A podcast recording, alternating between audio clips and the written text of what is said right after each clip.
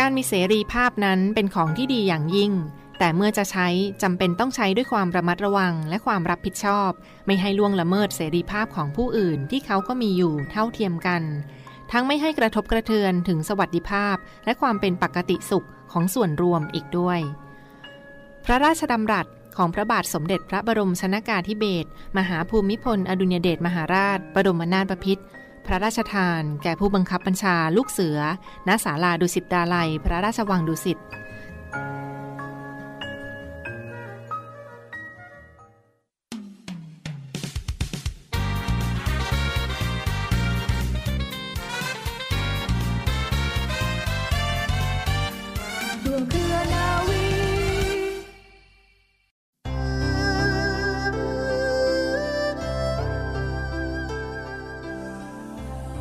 บางสิ่งในชีวิตไม่ต้องดีที่สุด แต่อยู่แบบไม่ทุกข์ก็มีความสุขแล้ว พบกันแล้วนะคะ กับรายการร่วมเคลนาวีค่ะ เริ่มต้นกันแล้วนะคะคุณราคาแน่นอนค่ะ เมื่อถึงเวลาเที่ยงนี้นะคะ หลายท่านอาจจะกำลังขับรถอยู่บนตามท้องถนน หลายท่านพักผ่อนอยู่กับบ้านนะคะหลายท่านเตรียมพาครอบครัวไปรับประทานอาหารนอกบ้าน เราตรงนี้เป็นเพื่อนคุณเสมอค่ะ ช่วงเที่ยงเรามีนัดกันที่นี่นะคะ มีนัดกับดิฉันค่ะนาวเอกหญิงชมาพรวันเพ็ญไม่ได้มาคนเดียวนะคะ เรามาพร้อมกับเรือเอกจรันแสงเสียฟ้าค่ะ แน่นอนค่ะนำเรื่องราวดีๆนะคะ เนื้อหาที่เป็นประโยชน์ พร้อมทั้งบทเพลงเพราะๆมาฝากค่ะ คุณฟังคะเราพบกันวันนี้วันที่เรียกว่าเป็นอีกวันหนึ่ง เป็นวันสุดท้ายนะคะของการประชุมเอเปกเราให้การต้อนรับชาวต่างชาติที่มาร่วมประชุมครั้งนี้ ด้วยรอยยิ้มที่เขาเรียกว่าสดใสนะคะก็ขอให้การประชุมครั้งนี้ ประเทศไทยเราได้รับอะไรต่ออะไรมากมาย ถ้าใครติดตามข่าวคราวเดี๋ยวจะนำมาเล่าสู่กันฟังค่ะ และแน่นอนค่ะคุณผู้ฟังคะ วันนี้วันที่ 19 พรุ่งนี้วันที่ 20 เป็นวันสำคัญของกองทัพเรือค่ะ นั่นคือวันของกองทัพเรือนั่นเองนะคะ จริงๆแล้วนะคะอยากนำเรื่องราววันกองทัพเรือมาฝาก แต่ขอเป็นพรุ่งนี้ดีกว่าค่ะ แต่วันวันนี้นะคะ จะนำเรื่องราวส่วนหนึ่งค่ะ ของเสด็จเตี่ยนะคะพลเรือเอกพระเจ้า บรมวงศ์เธอ พระองค์เจ้าอาภากรกิติวงศ์ กรมหลวงชุมพรเขตอุดมศักดิ์นะคะนำมาฝากกันเป็นเกร็ดนะคะเรื่องของการรับราชการของพระองค์ท่านในราชนาวีไทยค่ะ อย่าพลาดนะคะอย่าหมุนคลื่นไปไหนค่ะ คุณพลาดแล้วคุณจะเสียใจแน่ๆเลยนะคะ ช่วงการรายการเราพบกันแน่นอนในเรื่องนี้นะคะ แต่ช่วงแรกของรายการนะคะอย่างที่บอกไปแล้วนะคะ เป็นเรื่องเกี่ยวกับในรัชกาลที่ 9 ซึ่งยังอยู่ในใจของคนไทยทุกคนนั่นใช่แน่นะคะว่าคำพ่อสอนหลายท่านถ้าได้ฟังรายการของเรา นำคำสอนของท่านไปปฏิบัติ ชีวิตคุณก็จะมีความสุขอย่างแน่นอนค่ะ เพราะว่าเล่มนี้นะคะเป็นหนังสือที่ทรงคุณค่ามาก ประมวลพระบรมโชวาท พระชดำรัสเกี่ยวกับเลยนะคะ เกี่ยวกับความสุขในการดำเนินชีวิตค่ะ ถ้าใครมีไว้ในครอบครองถือว่าโชคดีนะคะ เป็นบุญของเราเลยนะคะ คิดถึงท่านเมื่อไหร่ก็หยิบหนังสือเล่มนี้มาอ่าน แล้วก็นำไปปฏิบัติด้วยค่ะ แต่ถ้าใครไม่มีหนังสือเล่มนี้ คุณฟังรายการของดิฉันที่นี่ร่วมเคลนาวี คุณได้ฟังอย่างแน่นอน เป็นประจำทุกวันเสาร์และก็วันอาทิตย์ค่ะ ในการสร้างอนาคตที่มั่นคงรุ่งโรจน์นั้น นอกจากวิชาความรู้ที่เจนจัดแล้ว บุคคลยังจำเป็นต้องอาศัยคุณสมบัติ และความสามารถพิเศษอีกหลายด้าน เป็นเครื่องอุดหนุนและส่งเสริมความรู้ของตนด้วย ข้อแรกจะต้องเป็นคนที่ทำตัวทำงานอย่างมีหลักการ มีระเบียบ มีเหตุผลที่ถูกต้อง เป็นประโยชน์ เป็นธรรม ข้อ 2. ต้องมีความเพียรพยายามอย่างสม่ำเสมอ ทั้งในการทำงานและการทำความดี แม้จะมีความเหนื่อยยาก หรือมีอุปสรรคขัดขวางมากมายเพียงใด ก็ไม่ย่อท้อถอยหลัง ข้อ 3. ต้องเอาใจใส่ศึกษาค้นคว้าหาวิชาและความรอบรู้ในเรื่องต่างๆ ให้ลึกซึ้ง และกว้างขวางรอบด้าน ไว้สำหรับใช้เทียบเคียง ประกอบการพิจารณาตัดสินปัญหาต่างๆ ในการงาน ข้อ 4 ซึ่งสำคัญที่สุดต้องสามารถควบคุมกายใจ คือการกระทำความคิดของตน ให้สงบ หนักแน่น แน่วแน่ในความเป็นกลางอยู่เสมอ แม้ในเวลามีเหตุชวนให้วุ่นวาย สับสน ความสามารถทำกายทำใจให้สงบหนักแน่นเป็นกลาง ห่างจากอคตินี้ จะช่วยให้เกิดสติ ระลึกรู้ถึงเหตุถึงผล ถึงข้อเท็จจริง และความถูกผิดของเรื่องทั้งปวง จึงเป็นอุปการะสำคัญของการคิดพิจารณาปัญหาต่างๆ เพราะช่วยให้มองเห็นปัญหาได้อย่างกระจ่างแจ่มชัด สามารถตัดสินชี้ขาดได้โดยถูกต้องเที่ยงตรง เป็นธรรม เป็นประโยชน์เสมอ ไม่มีอับจน พระบรมราชวาทของพระบาทสมเด็จพระบรมชนกาธิเบศรมหาภูมิพล อดุลยเดชมหาราช บรมนาถบพิตรในพิธี พระราชทานปริญญาบัตรแก่บัณฑิตมหาวิทยาลัยเกษตรศาสตร์ ณอาคารใหม่สวนอัมพร เมื่อวันพระศัสบดีที่ 21 กรกฎาคม พุทธศักราช 2526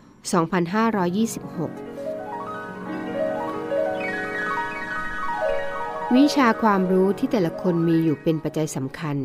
สำหรับการทำงานสร้างฐานะ ความเจริญมั่นคงของตนเองและบ้านเมือง แต่นอกจากนั้นบุคคลยังต้องอาศัยคุณธรรมอีกหลายอย่างเป็นพื้นฐานรองรับและส่งเสริมวิชาการ เพื่อให้สำเร็จความมุ่งหมายได้โดยสมบูรณ์ คุณธรรมข้อแรก คือการระมัดระวังพิจารณาเรื่องราว และปัญหาทุกอย่างด้วยจิตใจที่มั่นคง และเป็นกลาง ปราศจากอคติ ซึ่งจะช่วยให้มองเห็นเหตุ เห็นผล เห็นสาระของเรื่องได้อย่างถูกต้องทำให้สามารถจำแนกความถูกผิด ดีชั่ว และปฏิบัติตนปฏิบัติงานได้ถูกท่วน เที่ยงตรง พอเหมาะพองาม ข้อที่ 2 คือความจริงใจต่อฐานะหน้าที่ของตน ไม่หลอกลวงตนเอง ไม่หลอกลวงกันและกัน อันเป็นมูลเหตุสำคัญของความผิดพลาดล้มเหลวของภารกิจทั้งปวง ความจริงใจนี้ทำให้บุคคลเข้าถึงกัน เข้าถึงงาน เข้าถึงเป้าประสงค์ได้โดยตรง และช่วยให้สามารถสร้างสรรค์ความดีความเจริญได้ โดยอิสระคล่องตัว และมีประสิทธิภาพ พระบรมชวาทของพระบาทสมเด็จพระบรมชนกาธิเบศรมหาภูมิพล อดุลยเดชมหาราช บรมนาถบพิตรในพิธี พระราชทานปริญญาบัตรแก่นิสิตจุฬาลงกรณ์มหาวิทยาลัย ณ จุฬาลงกรณ์มหาวิทยาลัย เมื่อวันเสาร์ที่ 16 กรกฎาคม พุทธศักราช 2526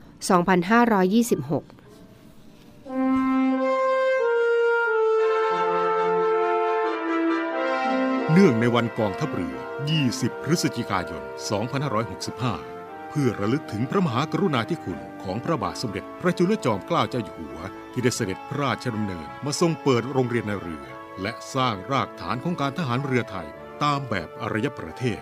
และระลึกถึงบรรพชนทหารเรือในอดีต ที่ได้เสียสละชีวิตในการปกป้องอธิปไตยของประเทศ กองทัพเรือจึงกำหนดจัดพิธีทำบุญประจำปี เนื่องในวันกองทัพเรือ ในวันอังคารที่ 22 พฤศจิกายน 2565 เวลา 10 นาฬิกา ณ ท้องพระโรงพระราชวังเดิม เขตบางกอกใหญ่ กรุงเทพมหานคร ลูกนาวี มีปณิธานมั่นคง มุ่งทำรง ชาติชนชาวไทยอยู่ดี ทุ่มพลังใจกายเป็นชาติพลี ปกปักศักดิ์ศรีเมืองไทยให้ยืนยง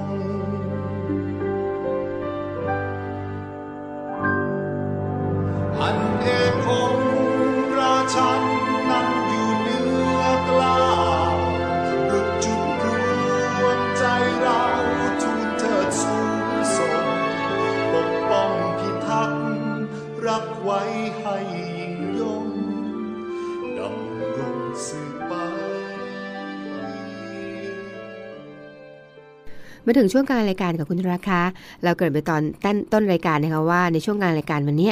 เราจะนำเรื่องราวเกี่ยวกับการรับราชการของพลเรือเอกพระเจ้าบรมวงศ์เธอ พระองค์เจ้าอภากรกิติวงศ์กรมหลวงชุมพรเขตดมศักดิ์นะคะหรือที่เรียกกันว่าเสด็จเตี่ยค่ะนำมาฝากกันในวันนี้นะคะเพราะว่าพรุ่งนี้นะคะเป็นวันกองทัพเรือค่ะ วันที่ 20 พฤศจิกายนของทุกปีค่ะ เรื่องราวของท่านนะคะนำมาจากหนังสือเล่มนี้ค่ะหนังสือที่มีคุณค่าอีกเล่มหนึ่งนั่นคือหนังสือนาวิกศาสตร์ของกองทัพเรือนะคะ ผู้เขียนบทความนี้ก็คือพลเรือเอกไพศาลนพสินทวงศ์ค่ะ เรื่องราวนี้นะคะ เรื่องการรับราชการของพระองค์ท่านในราชนาวีไทยค่ะ พระองค์นะคะได้เสด็จกลับจากยุโรปในเดือนพฤษภาคม เมื่อปีพุทธศักราช 2443 นะคะ ถึงประเทศสยามในวันที่ 12 มิถุนายน 2443 ค่ะ นับจนถึงปัจจุบันก็เป็นเวลานานกว่า 120 ปีแล้วล่ะค่ะ การรับราชการของเสด็จเตี่ยนะคะในราชนาวีไทยเนี่ยอาจจะแบ่งได้เป็น 2 ระยะ ระยะแรกนะคะในสมัยพระบาทสมเด็จพระจุลจอมเกล้าเจ้าอยู่หัวรัชกาลที่ 5 ระหว่างพุทธศักราช 2443 ถึงพุทธศักราช 2453 ค่ะ เป็นเวลาประมาณ 10 ปีนะคะ และหลังจากที่พระบาทสมเด็จพระมงกุฎเกล้าเจ้าอยู่หัวขึ้นครองราชเพียง 6 เดือนเศษ เสด็จเตี่ยนะคะก็ออกจากประจำการ และก็ระยะที่2นะคะทรงเข้ารับราชการในปีพุทธศักราช 2460 ค่ะ และจะสมัยของพระบาทสมเด็จพระมงกุฎเกล้าเจ้าอยู่หัวจนถึงเสด็จเตี่ยสิ้นพระชน ในวันที่ 19 พฤษภาคมนะคะพุทธศักราช 2466 ทรงได้รับการแต่งตั้งเป็นเสนาบดีกระทรวงทหารเรือ อันเป็นตำแหน่งสูงสุด การรับราชการครั้งที่2นี้นะคะเป็นเวลา 6 ปีค่ะ การรับราชการระยะแรกในรัชกาลของพระบาทสมเด็จพระจุลจอมเกล้าเจ้าอยู่หัวนะคะนับว่าเป็นเวลาของความยากลำบากในการก่อตั้งกองทัพเรือค่ะพลเอกประพัฒน์จันทวิรัตน์นะคะ อดีตท่านผู้บัญชาการทหารเรือก็ได้สรุปเอาไว้นะคะว่า เป็นสมัยที่กรมทหารเรือเนี่ยไม่มีรากฐานการงานอย่างใด ไม่ว่าจะเป็นด้านยุทธศาสตร์นะคะนโยบายหรือว่าการบริหารงานองค์วัตถุ ก็ได้มาจากการจัดหาเป็นครั้งคราวตามโอกาส หรือว่าตามแต่จะได้นะคะผู้บังคับบัญชาชั้นสูงก็เป็นชาวต่างประเทศ หรือว่าเป็นพระบรมวงศานุวงศ์ล้วนแต่ไม่เคยศึกษาวิชาการทหารเรือมาเลยค่ะ เสด็จเตี่ยนะคะจึงต้องทรงรับผิดชอบงานในกรมทหารเรือเกือบทั้งหมด โดยที่ไม่มีในทหารระดับรองที่จะเป็นผู้ช่วย หรือว่าลูกมือในการบริหารและก็ปฏิบัติงานค่ะ พระองค์ทรงมีความมุ่งมั่นอย่างยิ่งในการก่อตั้งกองทัพเรือนะคะหากเป็นคนทั่วไปคงจะต้องท้อใจเป็นอย่างมากแล้วล่ะค่ะ เพราะว่าปัญหาอุปสรรคในด้านบุคลากร และก็สถานะทางการเงินของประเทศนั้นมีมากค่ะ หม่อมเจ้าหญิงเริงจิตแรงนะคะพระธิดาของพระองค์ทรงเขียนไว้ในหนังสืออนุสรณ์ท่านหญิงเริงนะคะหน้า 212 พระองค์ท่านมีพระทัยจริงจังทำอะไรต้องทำให้สำเร็จ ใครท้อแท้ไม่ได้ ห้ามบ่น รับสั่งว่าต้องอดทน ไม่ท้อแท้ทำจิตใจให้เข้มแข็ง ให้นึกเสมอว่า ไม่มีสิ่งใดที่ทำไม่ได้ ต้องพยายามไว้ก่อน โดยพระดำริเช่นนี้เองนะคะทำให้พระองค์ทรงฟันฝ่าอุปสรรคจนสามารถก่อตั้ง โรงเรียนในเรือได้สำเร็จในที่สุดค่ะ ในตอนนั้นนะคะโรงเรียนในเรือได้ตั้งมาหลายปีแล้วล่ะค่ะ แต่ก็ไม่สามารถผลิตในทหารที่มีความรู้ความสามารถจริงออกมาได้ จนถึงปีพุทธศักราช 2447 นะคะสมเด็จเจ้าฟ้ากรมขุนนครสวรรค์วรพินิษฐ์ทรงได้รับแต่งตั้งให้เป็นผู้บัญชาการกรมทหารเรือ พระองค์เจ้าพกรกิติวงศ์นะคะก็ได้ทรงเป็นกรมหมื่นชุมพรเขตอุดมศักดิ์ค่ะ แล้วก็เป็นรองผู้บัญชาการทหารเรือ ทั้งสองพระองค์นะคะเป็นพี่น้องที่รักกันมาก แล้วก็ส่งงานกันได้ดีค่ะ สมเด็จเจ้าฟ้า กรมขุนนครสวรรค์วรพินิษนะคะ ทรงรับภาระในด้านการบริหาร ส่วนนายพลเรือตรี กรมหมื่นชุมพรเขตอุดมศักดิ์นะคะทรงรับภาระในด้านวิชาการค่ะ ได้ทรงวางหลักสูตรการสอนนักเรียนในเรือขึ้นมาใหม่ แล้วก็ทรงเป็นครูสอนนักเรียนด้วยพระองค์เองด้วยนะคะ หลังจากในพลเรือตรีกรมหมื่นชุมพรเขตอุดมศักดิ์นะคะได้ทรงเข้าปรับปรุงหลักสูตรการสอนในโรงเรียนในเรือนะคะได้ไม่นานค่ะ ก็ได้มีการเปิดโรงเรียนในเรือสมัยใหม่นี้ขึ้น อย่างเป็นทางการค่ะ ในวันที่ 20 พฤศจิกายนนะคะพุทธศักราช 2449พระบาทสมเด็จพระจุลจอมเกล้าเจ้าอยู่หัวนะคะได้เสด็จพระราชดำเนินเปิดโรงเรียน แล้วก็ได้ทรงลงพระปรมาภิไธย และพระราชาทะเลขาในสมุดเยี่ยมของโรงเรียนในเรือค่ะ ปัจจุบันนะคะ ทางกองทัพเรือก็ได้ถือเอาวันที่ 20 พฤศจิกายนของทุกปีนะคะ เป็นวันกองทัพเรือค่ะ พระราชาทะเลขาที่ว่านะคะ ได้เห็นการทหารเรือมีรากอย่างลงแล้วล่ะค่ะเป็นความจริงอย่างยิ่งนะคะ เพราะถึงแม้กรมหมื่นชุมพรเขตอุดมศักดิ์จะต้องทรงออกจากราชการในเวลาไม่กี่ปีต่อมานะคะ ความเจริญก้าวหน้าของราชนาวียังคงดำเนินต่อไปได้โดยที่ลูกศิษย์ของกรมหมื่นชุมพรเกตุดมศักดิ์นะคะผู้ได้เรียนสำเร็จตามหลักสูตรใหม่เนี่ยที่พระองค์ทรงวางไว้ สามารถทำการสอนนักเรียนในเรือรุ่นต่อๆไปได้ค่ะ โดยไม่ขาดตอน และผู้สำเร็จการศึกษาตามหลักสูตรที่พระองค์ทรงจัดขึ้นมาใหม่นะคะคนแรกก็คือ เรือตรีศรีหรือต่อมาคือพลเรือโท พระยาราชวังสันนะคะและหลังจากนั้นไม่กี่เดือนค่ะ กรมหมื่นชุมพรเกตอุดมศักดิ์ก็ทรงพานักเรียนกว่าร้อยคนนะคะไปฝึกภาคถึงต่างประเทศครั้งแรกในประวัติศาสตร์ของกองทัพเรือไทยเลยล่ะค่ะ นี่ก็เป็นส่วนหนึ่งนะคะ ส่วนหนึ่งเท่านั้นนะคะที่พระองค์ทรงรับราชการอยู่ในราชนาวีไทยค่ะนำมาฝากกันในช่วงกลางรายการตรงนี้กับร่วมเครือนาวีค่ะ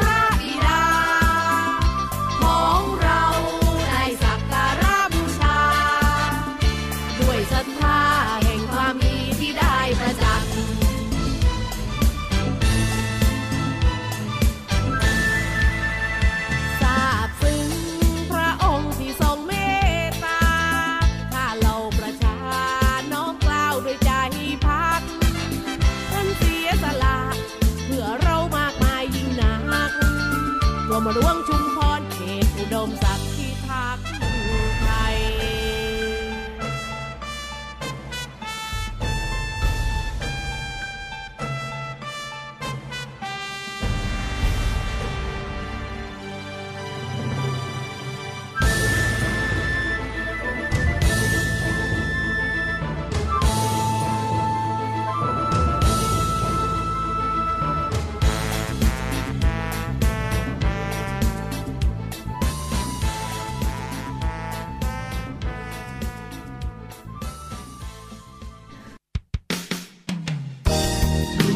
เครือนาวีจากยนต์ปัตตภีไทยสา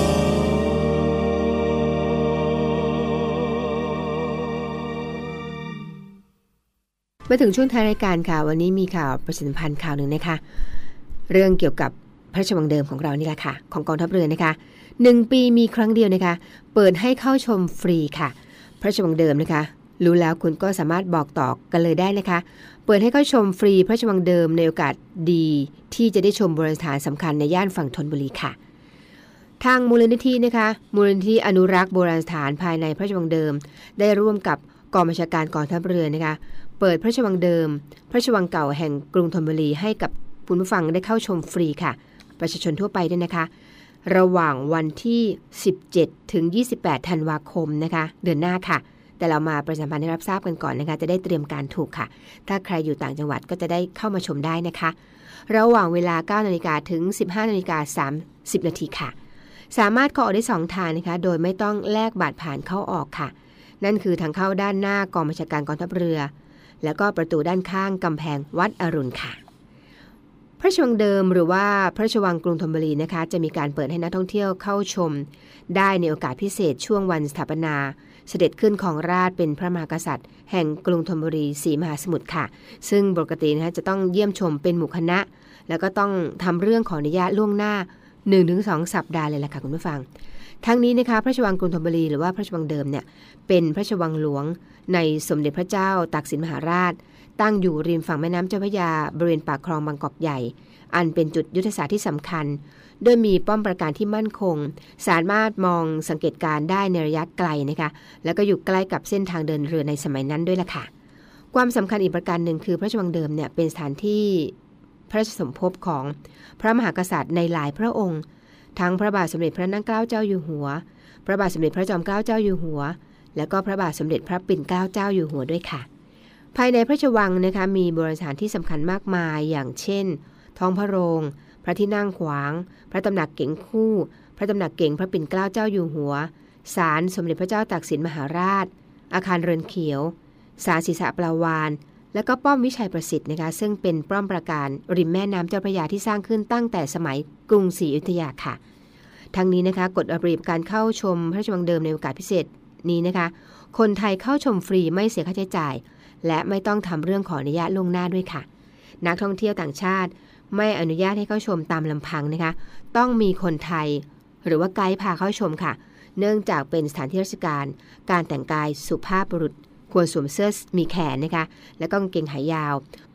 คุณสุภาพสตรีนะคะ ควรสวมเสื้อแขนมีแขนเช่นกันนะคะ แล้วก็กระโปรงกลุมเข่าหรือว่ากางเกงขายาวค่ะห้ามใส่กางเกงขาสั้นนะคะกระโปรงสั้น รองเท้าแตะ ไม่อนุญาตให้บันทึกภาพด้วยกล้องถ่ายรูป กล้องวิดีโอ โทรศัพท์มือถือนะคะภายในอาคารทุกอาคารเด็ดขาดค่ะ เว้นแต่ได้รับอนุญาตจากมูลนิธิเท่านั้นค่ะ พระราชวังกรุงธนบุรีนะคะหรือว่าพระราชวังเดิมเนี่ยเป็นพระราชวังหลวงในสมเด็จพระเจ้าตากสินมหาราช ซึ่งตั้งอยู่ริมฝั่งแม่น้ำเจ้าพระยาบริเวณปากคลองบางกอกใหญ่ค่ะ ซึ่งปัจจุบันนะคะคือที่ตั้งของกองทัพเรือบริเวณนี้นะคะเป็นจุดยุทธศาสตร์ที่สำคัญด้วยมีป้อมปราการที่มั่นคง สามารถมองสังเกตการได้ในระยะไกล แล้วก็อยู่ใกล้กับเส้นทางเดินเรือในสมัยนั้นด้วยค่ะ ส่วนการเดินทางนะคะคุณผู้ฟังคะ รถโดยสารประจำทางสาย 57 ผ่านค่ะ รถยนต์ส่วนบุคคลก็สามารถนำรถเข้ามาจอดภายในพระราชวังเดิมกองบัญชาการกองทัพเรือได้นะคะ เฉพาะวันเสาร์และก็วันอาทิตย์เท่านั้นค่ะส่วนวันจันทร์วันศุกร์นะคะต้องนำรถไปจอดรอบนอก อย่างเช่นใกล้ๆกับวัดโมลีโลกยารามนะคะวัดหงส์รัตนาราม วัดเครือวัลย์ค่ะ ค่าบำรุงสถานที่วัดก็คันละ30 บาทต่อคันนะคะ รถไฟใต้ดินนะคะ MRT ก็สามารถมาถึงได้นะคะ ลงที่สถานีอิสรภาพ ทางออกซอยอิสรภาพ 34 จากสถานีเดินเลี้ยวขวามาจะเจอ 3 แยกโพสามต้นนะคะ เลี้ยวขวาเดินตรงไปก็ประมาณ 10-15 นาที ก็จะเจอกองบัญชาการกองทัพเรือ หรือว่าหากไม่ต้องการเดินก็ต่อวินมอเตอร์ไซค์รับจ้างได้ค่ะ ส่วนการข้ามฟากจากฝั่งนู้นนะคะ เรือโดยสารข้ามฟากจากท่าเตียนท่าวัดอรุณราชวราราม ก็เดินตรงมาประตูด้านข้างกำแพงวัดอรุณนะคะ แล้วก็เดินเลียบแม่น้ำเจ้าพระยามาจนถึงอนุสาวรีย์ของสมเด็จพระเจ้าตากสิน จากนั้นนะคะเดินเข้าประตูสามสมอ มองด้านซ้ายนะคะก็จะเห็นเรือนเขียวรับชม multivision ทางประวัติศาสตร์ของพระราชวังเดิมได้นะคะ จะฉายเป็นรอบๆค่ะ แล้วก็รับโบรชัวร์เดินชมตามโบรชัวร์ได้เลยนะคะ สงสัยอะไรสอบถามข้อมูลจากเจ้าหน้าที่ได้ทุกจุดค่ะ แล้วก็ที่สำคัญนะคะคุณสามารถสอบถามรายละเอียดเพิ่มเติมได้นะคะที่ Facebook มูลนิธิอนุรักษ์โบราณสถานในพระราชวังเดิม โทรศัพท์มาสอบถามรายละเอียดเพิ่มเติมได้นะคะที่เบอร์ 02 475 4117 02 475 4117 ค่ะ นี่ก็ถือว่าเป็นโอกาสดีของชาวไทยเราทุกคนนะคะที่ได้เข้าชมโดยที่ไม่ต้องขออนุญาตแล้วล่ะค่ะ ปีละครั้งเท่านั้นนะคะ ที่กองทัพเรือร่วมกับมูลนิธิได้จัดขึ้น อย่าลืมนะคะ พลาดไม่ได้ค่ะ ในเดือนหน้าวางแผนไว้เลยนะคะ วันที่ 17ถึง28 ธันวาคมนี้ค่ะ เวลา9นาฬิกาถึง 15นาฬิกา30นาทีค่ะนำมาฝากกันในช่วงท้ายของรายการร่วมเคลนในวีค่ะคุณราคาดิฉันนอยเอกหญิงชมาพรวันเพลนพร้อมทั้งเรือเอกจรันแสงเสียงฟ้าคงต้องไปแล้วนะคะ เรามาพบกันแน่นอนในวันพรุ่งนี้วันสำคัญของกองทัพเรือ นั่นคือวันกองทัพเรือนะคะ 20 พฤศจิกายนค่ะ วันนี้คงต้องไปก่อนนะคะ แต่เช่นเคยค่ะก่อนจากกัน เรามีคำคมทิ้งท้ายเหมือนเดิม และคำคมสำหรับวันนี้ค่ะ ชีวิตคนเรามันสั้น จงทำในสิ่งที่ชอบ และรับผิดชอบในสิ่งที่ทำเพราะอดีตและปัจจุบันมันห่างกันวินาทีเดียวสำหรับวันนี้ สวัสดีค่ะ